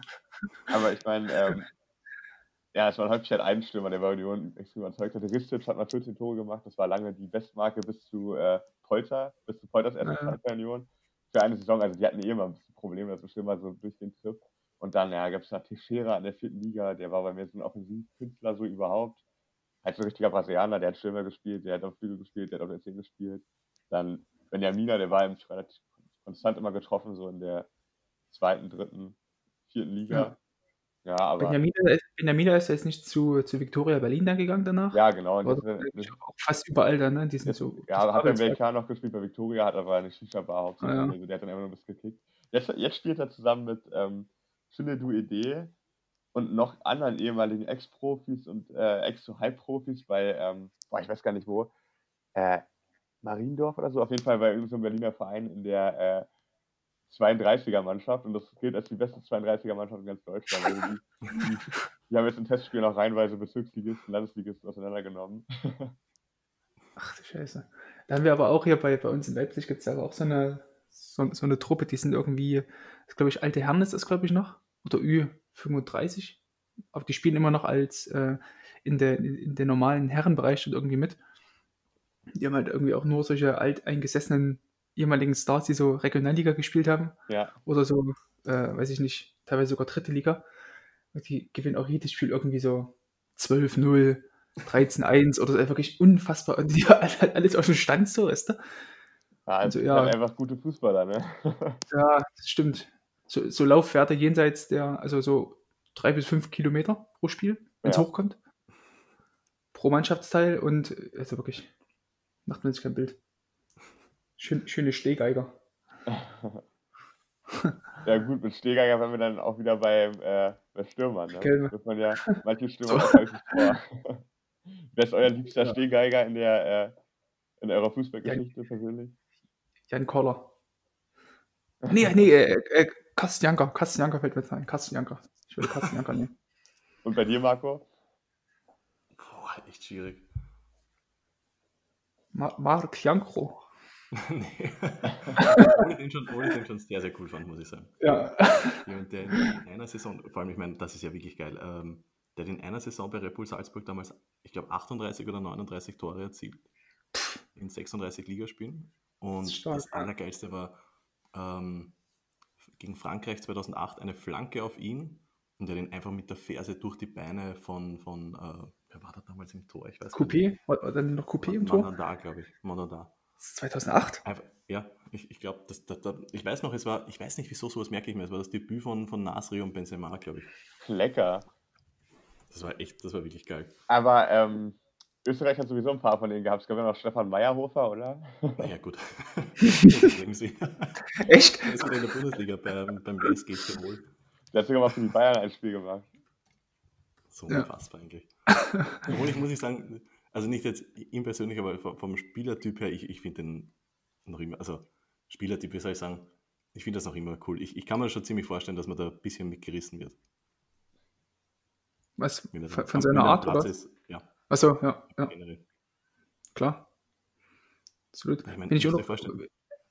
Ah, ah okay. okay. Österreich äh, 3 zu 1 verloren. Janko kurz mhm. das 2 zu 1 erzielt. Ah, Juris war das. Und damals halt Spieler mit okay. Clichy, Alou Diarra, Malouda, Sissoko, Gouvou, Henri, äh, Benzema. Ribéry wahrscheinlich auch, oder? Äh, nee, der war komischerweise nicht dabei. Was war ich? Ja, ich meine, okay, Schana. Was sonst eigentlich? Okay, nein, ich nehme es wieder weg. Also Jürgen Patoga ist auch drin, der ist jetzt nicht so der Topstar. Aber es sind schon einige brauchbare damals schon gewesen. Einige, einige viele Stars der österreichischen. Ähm, ja. Wenn ich den Ring werfen würde, wäre vielleicht Roy Mackay. Ja, der war auch geil. Oh, Aber der hat eigentlich der hat einen ganz guten Antritt gehabt, wenn ich an sein Tor gegen Real Madrid denke, nach acht Sekunden. ja, das stimmt. Aber äh, wenn ich in den Ring werfen wollen würde, wäre der späte Slatan Ibrahimovic. in, inwiefern spät? Also Man United spät, PSG spät? Oder? Ja, ich meine jetzt so die, ja, also ab Man United, sag ich mal, ich, das sind drei, vier Man United, ja. Vielleicht auch schon mhm. bei PSG noch am Ende, also so viel Bewegung war der ja nicht mehr, aber äh, halt einfach enorm gefährlich. Genau in den richtigen Momenten so noch ein kurzer Antritt, der hat auch selber ja mal, weiß ich, seine Biografie, die ist ja auch schon acht, sieben, acht Jahre alt, hat er auch schon so geschrieben, dass er sein Spiel extrem verändert hat, als er halt kaum noch läuft, weil er sich eher schnelle Sprints nicht oft leisten kann mit seinem Gewicht und seiner Größe und das auch merkt. Und dann ähm, lieber dosiert sich halt bewegt. Gut, hast, hat man ja eigentlich oft bei Stürmern, dass, dass, dass man sieht, dass wenn Stürmer so in, ihren, äh, in, ihren, in ihrer Blütezeit so vor allem über das Tempo gekommen sind, dass sie danach, dann, wenn das Tempo eben nicht mehr da ist, dass es dann äh, schlagartig bergab, bergab geht. Also ich glaube, dass das bei einem Aubameyang wahrscheinlich auch irgendwann mal so sein wird. Ja. Ich hatte es mal so, also ich kann mir vorstellen, dass er noch so eins bis zwei Jahre auf dem Niveau, das Niveau halten kann. Ähm, und dann geht es, denke ich mal, ein bisschen bergab bei ihm, weil er jetzt auch so, was das Positionsspiel angeht, nicht so überragend ist. Ja, weil er das halt nie lernen musste, weil er immer so schnell war. Ne? Ja, eben, ja, absolut. Das hat mich gerade an eine, eine Geschichte von meinem Papa erinnert. Also ganz kurz, mein Papa ist Kameramann beim österreichischen ORF und der hat einmal filmen müssen, ein, ein Match von der österreichischen Nationalmannschaft und da hat gespielt der Stürmer Sanil Kujic. Vielleicht kennt ihr den von diesem äh, Wettbetrug damals mit Dominik Taboga. Ja, das habe ich schon gehört, ja. Der, der, der, sitzt jetzt auch im Gefängnis und so weiter. Und ich weiß nicht, also mein Papa hat irgendwie die Aufgabe gehabt, ich vermute mal, es war die super Zeitlupe und da bekommt man oft einen Spieler halt zugewiesen, meistens halt der Stürmer, wenn man da halt schöne Aufnahmen will. Und in der ersten Halbzeit war das eben Sanel Kujic und mein Papa hat gesagt, er hat nichts machen müssen. Der ist nur gestanden, er hat die Kamera einfach nur ruhig gehalten, hat ein bisschen nach rechts bewegt, ein bisschen nach links. Und in der zweiten Halbzeit kam Roman Wallner und mein Papa hat gesagt, ich kam so ins Schwitzen, weil der einfach nur noch gelaufen ist und ich bin nicht nachgekommen. das klassische Beispiel, aber es stimmt eben. Wie gesagt, also ein, ein, Roman Wallner zum Beispiel, das ist halt, der läuft wie irre, aber das, da, da war halt immer so, wie soll ich sagen, 90% seiner Laufwege waren einfach unnötig, sag ich mal. Wo das ja, wobei, da, wobei das, das muss man halt auch, das, das muss halt auch äh, mal klarstellen, dass halt kein Laufweg für umsonst ist. Also du hast ja trotzdem mit jedem Laufweg hast ja immer noch eine, einen Sinn dahinter. Also entweder verfolgt dich halt der Verteidiger oder dann nicht, dann bist du halt frei als Stürmer so. Also da ist, glaube ich, kein Laufweg für umsonst im Spiel. Aber was mir vorher noch eingefallen ist, ich weiß, ein bisschen sprunghaft jetzt das Ganze. Wie steht es ihr eigentlich zum Zweiersturm? Also jetzt nicht jetzt so, weiß nicht, ja, laut Statistiken oder sonst irgendwas, sondern einfach, wenn ihr jetzt an einen Zweiersturm denkt, denkt ihr euch da eher, boah, geil oder, oder da eher kommt, negativ? Kommt drauf, an, kommt drauf an, wer vorne drin spielt, ne? Also so bei, bei Cavani Suarez, das feiere ich. Weil es einfach für mich der Zweiersturm ist. Der ja, wobei das auch, ja, also feiere ich auch, aber ich glaube, das ist halt auch eher, dass der Zweiersturm da gespielt wird, liegt ja auch eher daran, dass du halt auf der Position einfach zwei so krasse Spieler hast. Also, mhm. äh, ich meine, Uruguay kann es natürlich nicht erlauben, auf einen zu verzichten und deswegen muss man irgendwie einen Weg finden, wie beide zusammen spielen können und deswegen ja einen Zweiersturm. Ja. Also als Vorladen noch gespielt hat, gab es ja auch Experimente da, Cavani auf dem Flügel und so Sachen. Ähm, mhm. Von daher äh, finde ich den Sturm auch extrem geil, aber ja, ich glaube, das ist halt, hängt halt extrem davon ab, was du für Spieler hast. Ähm, und deswegen feiere ich den Zweiersturm vor allem bei Nationalmannschaften, weil man halt da so einen Weg hat, wenn man zum Beispiel zwei überragende Stürmer hat, die halt beide gleichzeitig aufzubieten. Ähm, aber im Vereinsfußball äh, bin ich eher ein Freund davon, wenn man ähm, ja, halt einen, einen klaren Stürmer hat und dann eher das zulasten von einem weiteren kreativen Dribbler im Mittelfeld geht. Das gefällt mir besser. Ja, ich so bei, bei RB Leipzig klappt es ja trotzdem, oder hat es ja jahrelang auch ganz gut geklappt mit Paulsen und Werner von drin. Ja, aber ähm, das ist halt, äh, deswegen sage ich es nicht so, meine, meine, Art des, meine Art des Fußballs, halt, die RB Leipzig da ja. jahrelang gespielt hat, mit hohem Pressing und so. Ja. Die, was, was, ich mir nämlich gedacht habe, ist, an, ich will nicht sagen alle Stürmer, an die ich denke, aber wenn ich jetzt so an Stürmer denke, das waren eigentlich immer Zweierstürmer. Also immer Sturmduos. Und komischerweise immer in, in, aus der Premier League. Also wenn ich so an Stürmer-Duos denke, dann irgendwie immer als Spieler oder du Duos aus der Premier League. Also okay, so Bergkamp, Ori oder Cole und York oder Shearer und äh, Sutton waren. Und, ja, da kommen, kommen wir am ehesten irgendwelche Spieler aus der Premier League. Hm. Und dann sind die natürlich, glaube ich, am, am längsten noch am 4-4-2 festgehalten haben. Ja, das kann auch sein. Ne? Ja, wobei, wie gesagt, ähm, 2010 zum Beispiel Inter mit Ito und Diego Milito. Ja, zum Beispiel. An, an die habe ich nämlich auch denken müssen. In Italien gab es äh, in Italien gab's schon auch ganz geil. Es gab auch mal Shevchenko und Inzaghi haben auch zusammen gespielt. Äh, Marco hat ja vorhin schon Del Piero und Trezeguet genannt oder so, war das so? Hm. Nee, Inzaghi ah. hat er vorhin genannt. So, so. Aber, aber Trezeguet und Del Piero eigentlich auch, ja. Und äh, bei, bei Italien 2006 auch mit Totti und ähm, wer hat nach ihm gespielt? Luca Toni oder der Piero mehr? Ich dachte Luca Toni. Ja, Luca Toni, ne? Genau, der hat auch gegen die Ukraine. Das war, doch die, das war doch die WM, als der Piero die Glatze hatte. Und ja. diese übelst kurz geschorenen Haare, ey, geil. Ja. Aber ich bin gerade, war das nicht 2008 dann auch noch mit, mit äh, Alberto Gilardino und, boah, wer war der andere? Ja, Kinter. Die Natale, zweifelt die Natale. Ah ja, genau, Natale. Nein. Und, ah, und war das nicht auch das Jahr von, von Amaury oder wie der hieß, der Brasilianer? Ja, ich glaube, der war 2010 dabei. Ich bin mir nicht sicher. Da muss man aber auch sagen, ähm, wo wir beim Thema Stürmer sind, will ich mal kurz ein Loblied so auf diese italienischen Mittelklasse-Stürmer oder die bei oft auch bei Mittelklassevereinen gespielt haben, singen. Wie Quagliarella auch, der jetzt auch noch im hohen Alter extrem extrem, extrem gut trifft. Eben die Natale, Fabrizio Micoli und so weiter. Also die hatten schon immer richtig geile Offensivspieler. Stürmer, die dann bei Palermo oder ja. äh, Udine oder so ähnlich, ja genau, einfach die Liga zerbombt haben. Die Natale war ja auch mehrmals Torschützenkönig, obwohl Ibrahimovic und Co. in der Liga waren. Und Totti. Also aber Quagliarella war doch letztes Jahr Torschützenkönig, oder? Ja, genau, genau. also war eine, ist eine Sache, die für mich die Serie A mal ausgezeichnet hat, dass halt auch bei den kleineren Teams, und es waren dann häufig die Stürmer, halt extrem geile Spieler vorne gespielt haben. Ich meine auch Cavani bei Palermo, der ist jetzt kein Italiener, aber der hat ja auch bei einer kleineren Mannschaft dann jahrelang gespielt. Das macht irgendwie die Liga für mich aus, in meiner Erinnerung. Aber das muss ich sagen, das fand ich generell an der, an der Serie A früher sehr cool. Also ich weiß gar nicht, ob das bei Eurosport war oder ob das damals noch bei Premiere war. Da gab es halt immer so diese Highlights aus der Serie A. Und ich fand da einfach immer geil. Eben wie du sagst, der eine spielt bei Palermo, dann hast du gehabt einen, einen Roberto Baccio, der mit, was nicht, 36 Jahren bei, bei Brescia Calcio gespielt hat.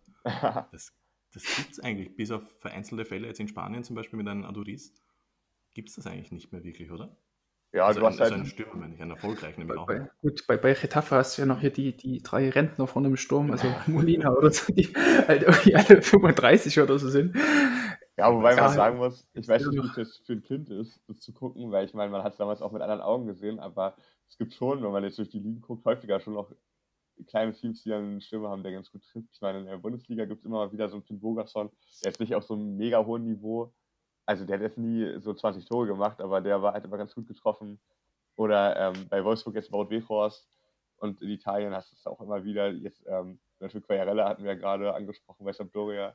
Also, weißt du, in England, wie ist es da? Da gibt es auch ab und zu mal so kleinere Vereine, die einen Stürmer haben, der ganz gut trifft. Troy Dini hast du immer mal noch der. Oder Watford. Äh, Ricky Lambert. Ja, den wollte ich gerade, genau den Namen habe ich gerade auch auf der Zunge. Danny Ings.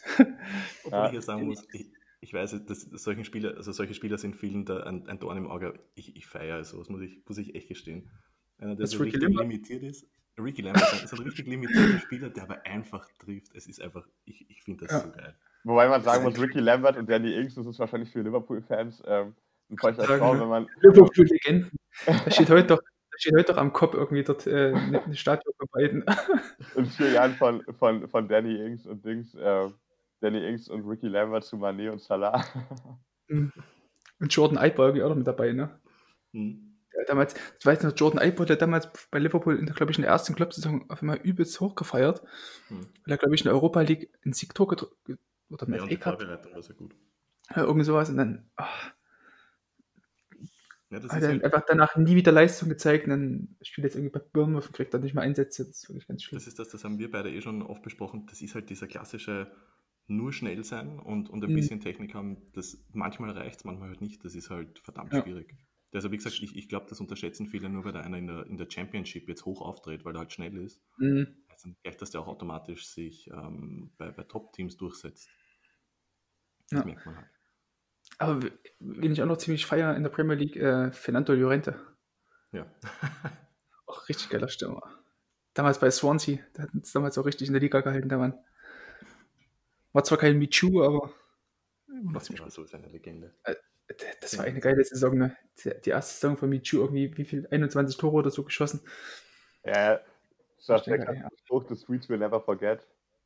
Ja, ja, genau, das Streets will never forget, ja. Weil der Typ, vor allem der Typ hat ja sogar noch mit Diego Costa bei, bei Rayo Vallecano damals zusammengespielt. Was, wirklich? Wusstet ihr das? Ja, ja. Ach du Scheiße. Da, gibt- da gibt es ein wunderbares Bild, das können wir dann von mir aus gerne mal hier in den Beitrag mit reinpacken, in die Podcast-Folge. Da gibt es ein Bild, wie sich beide dort im Arm auf dem bei Rayo Vallecano. Also Diego Costa war damals wahrscheinlich, weiß ich nicht, 20 oder so. Sah aber schon aus wie 40, das zweite Mal schon geschieden. Oh, ey, wirklich. Ist cool, ja. Das war auch ein richtig guter Stürmer. Wahnsinn. Aber letztens, ich habe mir gestern ähm, auf YouTube hat es irgendein so ein Video in der Timeline gespielt, die besten ähm, Champions League Tore. Da war dieses, erstmal Marco war dieses eine Übersteiger-Tor mit dabei von diesem Roma-Spieler, was wir damals hatten. Mancini. Ja, ja genau. Nach, nach fünf Folgen. Reicht das überhaupt? Das dürfte, glaube ich, gar nicht reichen, oder? Ja, jedenfalls war das Tor dabei. Das dürfte, glaube ich, gar nicht reichen. Das ist, glaube ich, noch länger her. ähm, ja, so das Tor dabei und dieses unfassbare Seitfallzieher von Peter Crouch. Ja, das ging Besiktas. Alter, ja, Alter. So. Dieser lange Lulatsch, wenn er nach oben steigt und dort diesen Seitfallzieher ansetzt. Das hat er ja häufiger. Der hat ja häufiger so. Kennt ihr das Tor Ja. bei, Stoke, bei Stoke, wo der so ein Volley-Tor gemacht hat aus 30 Metern oder so?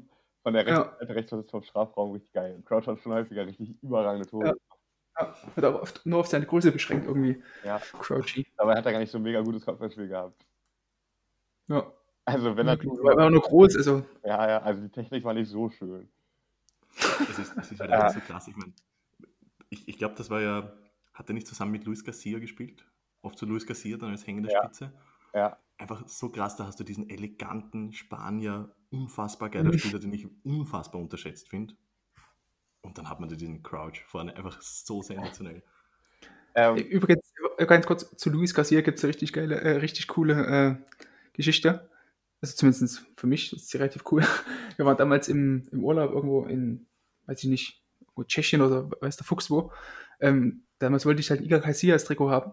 An so einem, an so einem ähm, diesen- Ständen, die halt jeder kennt, wo diese, diese gefälschten Trikots dort irgendwie verkauft werden, diese, diese Billo-Trikots.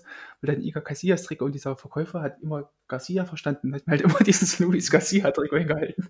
Und dann bin ich auch statt dem Garcias Trikot mit diesem Luis Garcia Trikot nach Hause gefahren. Und ich kannte den Spieler gar nicht. So richtig finster. Ja.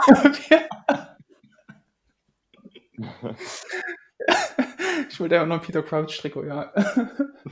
Das war als kleiner Junge irgendwie. Jetzt, äh, jetzt einfach noch Garcias Trikot und dann kriegst du Peter Crouch und Luis Garcia angeboten.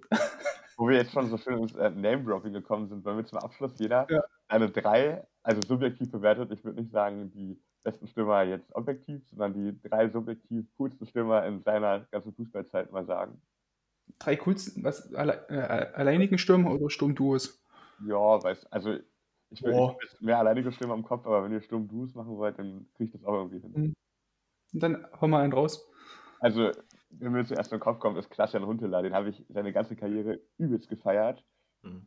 schon bei Ajax und bei Eurogoals immer gesehen und bei, ich glaube vorher war bei Grafschaft Döntichen oder so und bei Herenfeen noch.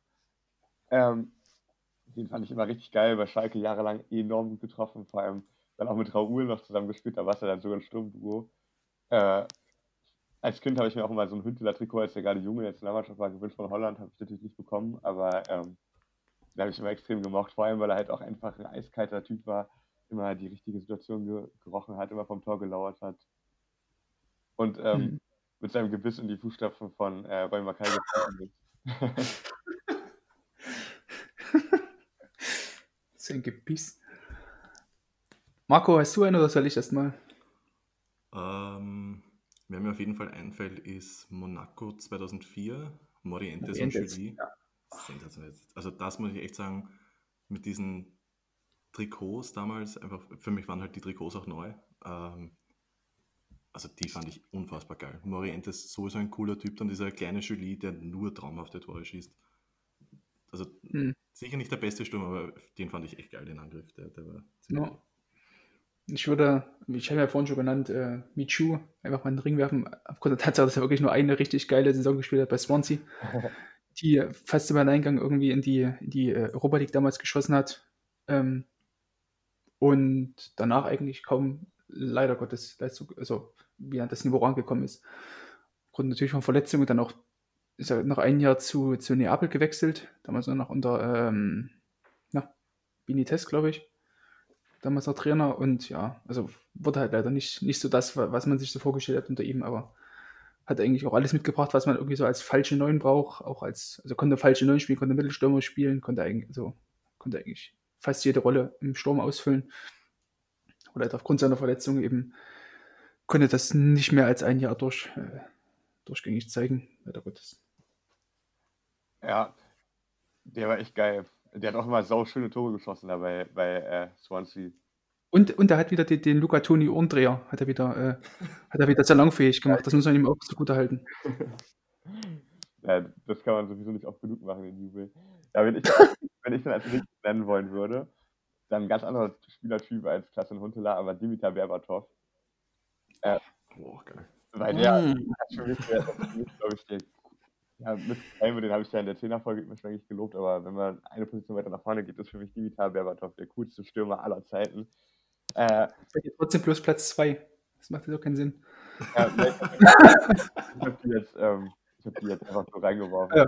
ja. äh, Dimitar Berbatov, der, also für mich der coolste Stürmer aller Zeiten, der bringt alles mit, der hat überragende Technik, hat einen Trick erfunden, hat geile Tore geschossen. Es gibt Fotos von ihm mit einer Zigarette im Mundwinkel, einfach in der Fußgängerzone, weil es ihm scheißegal ist. Der kann doch übelst gut, der kann doch übelst gut zeichnen, ne? Ja, kann, kann übelst gut zeichnen. Ja, wirklich, ja. ähm, der, der kann genau, genauso gut, genauso schön zeichnen, wie er Fußball spielen konnte, wie er mit dem Ball ja. umgegangen ist. Äh, und, und weil wir äh, auch noch an Sturmduos denken, ich denke bei Dimitar Berbatov immer nur 7 zu 4 gegen Schalke 04 mit äh, André Voronin zusammen im Leverkusen. Ja, oh, geil. Ähm, ja, okay. Kann ich noch Renato Augusto noch da gespielt oder war das später? Nee, Renato Augusto auch später, ne? 5 und 6, aber mehr Bernd Schneider, der kreative Part. Ah, und, und hinten drin Franza, das weiß ich noch. Ich Franza. überlegt, wie der heißt. Dieser geile Haar und so. ich glaube, Carsten Ramelow war auch sogar noch dabei in der Saison. Naja, also der hat mir auf jeden Fall extrem gut gefallen und hat später natürlich auch noch mit anderen, weil er dann noch gewechselt ist, bei United zum Beispiel mit Tevez und Ronaldo vorne. Also der hat dann auch mit anderen geilen Stürmern zusammen gespielt und immer ist er herausgestochen mit seiner Eleganz ja, den äh, darf man auf jeden Fall nicht vergessen, wenn es darum geht, die, oder meine drei Lieblingsstürmer zu nennen. Mhm. Ähm, bei mir würde ich sagen, einfach, das war die, die Phase, wo ich, wo ich Leeds quasi so neu entdeckt habe, war Jermaine Beckford, ein Spieler, der, egal, der, der hat überall dann getroffen. Also egal, wo der dann gespielt hat, bei Preston North End oder wo auch immer, der traf immer. Und sein Sturmpartner war Luciano Becchio, der nur bei Leeds erfolgreich war, aber er war einfach weiß ich, ein, ein weißer Argentinier mit schiefen Zähnen und langen Haaren, einfach ein einziger Batistuta quasi. Sensationeller Spieler und einfach so geile Tore. Aber halt, ja, gegen, weiß nicht, damals Leighton Orient und so weiter. Ja, habe ich meinen Fußballmanager mal nach Brescia geholt und dann ist er zusammen mit Caracciolo, hieß der andere Stürmer, war mein Sturmduo und die haben mich mit jeweils 25 Toren in die erste Liga geschossen. Okay. Das ist stark. das ist und wirklich stark. Das andere Sturmduo ist einfach, ich weiß nicht, das sind zwei Namen, die, die wir viel zu nennen, äh, selten nennen. Andriy Shevchenko und der andere ist Hernan Crespo. Ich, ich weiß bis heute nicht, sagt man Crespo. Ich bin aufgewachsen damals mit Crespo, aber für, für mich macht es keinen Sinn, dass man Crespo sagt. Hernan Crespo. Crespo sagt man, glaube ich. Also ich meine, das muss man Crespo sagen. Scharfes S. Ja. Crespo.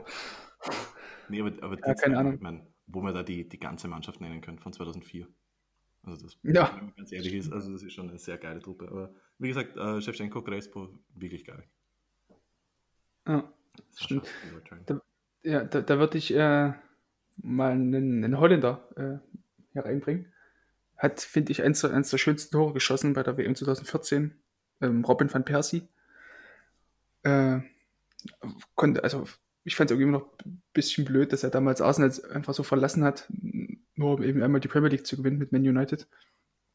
Ähm, hat dort, glaube ich, auch die 27 Tore geschossen, gleich in seiner ersten Saison. Ähm, und dann natürlich auch zusammen mit Wayne Rooney, den ich da als, als kongenialen Partner da auf jeden Fall auch gleichwertig einstufen würde in der Saison. Da, äh, ja, es war einfach auch ein unfassbar gutes, gutes Sturmduo. Van Persie war halt immer so dieser, aber da war der auch eigentlich immer unterschätzt, oder? Also, mhm. oder was würdet ihr sagen? Also jetzt, wenn du so an die besten Spieler oder die besten Stürmer so Europas denkst, so. Ja, finde ich. Van Persie ist auch nicht guten Sinn. Kommt dazu kurz, vor allem, weil er halt, ja. weil er halt auch ein unglaublich geiler Spieler war mit Traumtoren. Ich denke bei ihm immer an seine, also für mich, das wird die Arsenal-Fans jetzt vielleicht ein bisschen verärgern, für mich war aber seine beste Saison 12-13 bei Manchester United, mhm. Wechsel, als er quasi im Alleingang United auch zum Meister geschossen hat. Ich glaube auch bis heute mhm. Meisterschaft, wenn ich mich nicht täusche. Mhm, äh, ja. Da hat, er, da hat er zum Beispiel einen langen Ball bekommen vom Linksverteidiger ans rechte Strafraum-Eck und hat den Volley ins kurze Eck geknallt. Äh, oder der, Ball, der Ball kam von Rooney. Ja, also, der Ball kam von Rooney. Also von links hinten im Mittelfeld überragend. Und ja. Und sein Freistoßtor gegen City im Derby werden wahrscheinlich auch alle Manchester United-Fans in Ehren halten. Mhm. Sehr gute Wahl, freut mich, dass du den genannt hast. Ja, das Geile war ja auch gegen Arsenal, als er trifft so jeder Spieler, der irgendwie ein bisschen länger als zwei Jahre bei einem Verein gespielt hat, der dann gegen den Verein dann trifft, dann jubelt er ja nicht und Van Persie ist komplett ausgerastet und übelst losgejubelt, auf Knie lang geschlittert. Ja, das war eigentlich auch nicht so cool als damals. Damals war ich noch irgendwie Arsenal-Fan, aber mittlerweile geht mir der Verein auch ziemlich auf den Sack. die Entscheidungen, die das getroffen werden. Ja, ich habe das gefeiert, weil ich Man United eigentlich immer sehr gern mag und äh, die mir ja, auch die, hatten, die, hatten, die hatten eigentlich immer vorne drin eigentlich immer gute Striker, ob das jetzt Tevez war, ob das Ronaldo, Rooney. Ja, stimmt, Van de Man. Ich denke da eher an so Luis Sahas und so. Äh, aber Luis Saha war eigentlich auch nicht so übelst schlecht. Also er hatte trotzdem immer seine Rolle dort gehabt. Das, das, war, das war das Krasse immer bei, bei Sir Alex Ferguson, dass egal welcher Spieler halt vorne drin gespielt hat, ob das, also es war egal, ob du jetzt auf dem Flügel gespielt hast oder ganz vorne drin, das hat irgendwie immer geklappt. Also so Tevez oder Rooney haben ja teilweise auch schon mal auf dem Flügel gespielt. Da war einer vorne drin so, also genau, es ging, oder Jisung Park oder so, die haben ja trotzdem immer ihre Wichtigkeit auch gerade bei, bei Sir Alex. Es gibt eine Ausnahme, das ist, ich weiß nicht genau, wie er mit Vornamen heißt, Smith, der hat später noch bei Newcastle gespielt. Alan Smith? Ja, genau, und der hat bei United nichts getroffen. Uh. der war jahrelang da. Tito Polan genauso wenig. Ja, jahrelang da gewesen, nichts getroffen. Ja, aber ich meine, bei Aaron Smith ist es schwierig, weil der, ich meine, der, der hat echt ein absolutes Pech, der Typ. Ähm, ich ich glaube, das war sein drittes Spiel oder so für Manchester United und ähm, irgendjemand hat einen Ball aus der Ecke abgefälscht und der hat den auf den Knöchel bekommen und hat sich den Knöchel mehrfach gebrochen. Oh und Gott. Der, der Was, den Ball? Ich, ich, bin mir nicht mehr sicher, entweder er stand in der Mauer oder irgend so und irgendjemand hat den Ball abgefälscht und, und er hat sich den Knöchel gebrochen und das war halt irgendwie, ich meine, der war ja, der ist von Leeds United zum Erzrivalen Manchester United, weil er halt unbedingt Meister werden wollte und weil Sir Alex Ferguson wahnsinnig viel von ihm hielt. Und dann halt dieses Pech. Das war eigentlich echt ein, ein absoluter Karriereende, eigentlich. Mhm. Wie gesagt, ich meine, damals, ihr habt es gerade eh genannt, also Diego Forlan, da gab es ja auch diese, diese geilen Trikots, die man damals kaufen konnte, mit ich war dabei, als Diego Forlan gespielt hat oder so. Oder hat oder irgend so. Wahnsinn. Ja. Das war so, würde ich sagen, dieses erste Internetphänomen. Ganz kurz noch, das war das erste Internetphänomen, wo es diese Zusammenschnitte gab, wo ein Verlan einfach jedes Mal übers Tor drüber schoss. Nicht. Deswegen, deswegen bist du wahrscheinlich auch der, der Gruppenälteste hier bei uns. ob, er, ob er erzählt vom Krieg. Ja. Ja. ja. also bei mir kommt jetzt noch, der Name ist schon gefallen, äh, Diego Milito. Ähm, Einfach aus dem Grund, weil ich erstens halt im Argentinier schon immer extrem geil fand. Ich habe mich irgendwie schon mal geliebt und gefeiert. Und ähm, er, er, sein, seine Leistung damals gegen Bayern hat mich einfach, ähm, also ich fand auch Inter irgendwie ganz cool und dann äh, seine Leistung im Finale hat mich dann irgendwie zum riesen Fan von Diego Milito gemacht, obwohl er dann schon sehr alt war. Also ich habe quasi die komplette, äh, die komplette ähm, Karriere verpasst. Aber hm bin dann doch noch irgendwie Freund seines, seines Spiels geworden und habe mir dann halt alte Videos angeguckt und ähm, auch mal versucht bei Racing, als er dann noch gespielt hat, das ein, zwei Spiele zu sehen. Da gab es dann ein Jahr das extrem geile Sturmduo, Diego Milito und Lisandro Lopez. Wow, auch ein geiler Sturm übrigens. Ja, der immer noch spielt übrigens. Ähm, jetzt, jetzt bei FIFA ist jetzt auch das Stadion drin von äh, Racing, seitdem die Copa Libertadores Rechte jetzt gekauft wurden. Und dann vorne mit Lisandro Lopez drin macht Spaß. Kann ich nur empfehlen. Ja, den, den wollte ich noch nennen. Sascha, mhm. noch ein Duo? Nee, ich habe schon drei. Ich hab schon, Du hast schon drei? ich hab schon drei, ja. Eigentlich nicht, weil ich habe. Ja, eben. Versuchen wir jetzt hier nicht irgendwas unterzuschieben. Ich habe doch J- Aber du kannst- und, und ähm, Ach so gut, Vecchio. Wenn du Vecchio. Bist ja, dann hast du drei. Tja, Na, okay. Na gut, dann würde ich einfach äh, Dennis Bergkamp in den, in den Ring werfen. Muss, glaube ich, nichts zu sagen. Ja. Habe ich leider Gut. verpasst, die Karriere von ihm. Aber wenn man sich so rückblickend anschaut, das war schon der, der Spieler, der mir auch sehr gut gefallen hätte, wenn ich damals Fußball geguckt hätte. Also alleine diese, diese, diese Vorlage für äh, Freddy Jungberg damals gegen Juventus in der Champions League ist unfassbar. die guten alten Ja. Zeiten. Die guten alten Zeiten, ja, als Freddy Jungberg noch mit, mit roten Iro in der Champions League gespielt hat. Das war geil. Ja, stark. Ja, Ich glaub, da haben wir wieder abgeliefert jetzt. Ja? Haben wir wieder ganz gut abgeliefert. Ja, Eine Stunde 15, da werden sich eine, einige Hörer wahrscheinlich beschweren. Wir sind in der 60. Minute, kann man sagen, ne? Viertelstunde Halbzeitpause. Ja, das stimmt. Aber die 90 Ja. Kommen heute nicht voll. nee, die, die 90 schaffe heute nicht, nee. Ich muss jetzt auch schön grillen gehen und grüße alle äh, Hörer und hoffe, dass sie auch heute gut essen oder wenn sie den Podcast hören. Hm. Die, Grill, die Grillfreunde. Cavanis Grillfreunde. Übrigens, ähm, unsere T-Shirts gibt es immer noch im Shop. Wer welche kaufen will, einfach schreibt uns bei Instagram oder Twitter oder E-Mail. Unser bester Patreon und Supporter Daniel, Grüße an der Stelle, äh, hat jetzt auch noch ein T-Shirt dazu bestellt, nachdem er dann, nachdem er schon mal weg war, vom Patreon jetzt wieder gekommen ist. Echt cool. Ja, vielen Dank an alle, die uns äh, unterstützen. Ne? Genau, und Feedback gerne wieder einfach unten in den Kommentaren oder auf Twitter oder Facebook. Genau. Und ich würde sagen, wir haben dann mal wieder eine schöne Folge aufgenommen. Gut, dann Also, also geht's nicht. bedanke Ja. mich bei den Hörern mal und bei euch beiden natürlich auch und Till, lass es dir schmecken. Ich wünsche euch auch noch einen schönen Sonntag, Jungs. Und äh, liebe Ja. Hörer natürlich einen schönen, schönen Donnerstag, wenn ihr uns direkt hört, wenn es rauskommt. Na gut, adios. Ciao, ciao. Ciao, ciao. Ciao.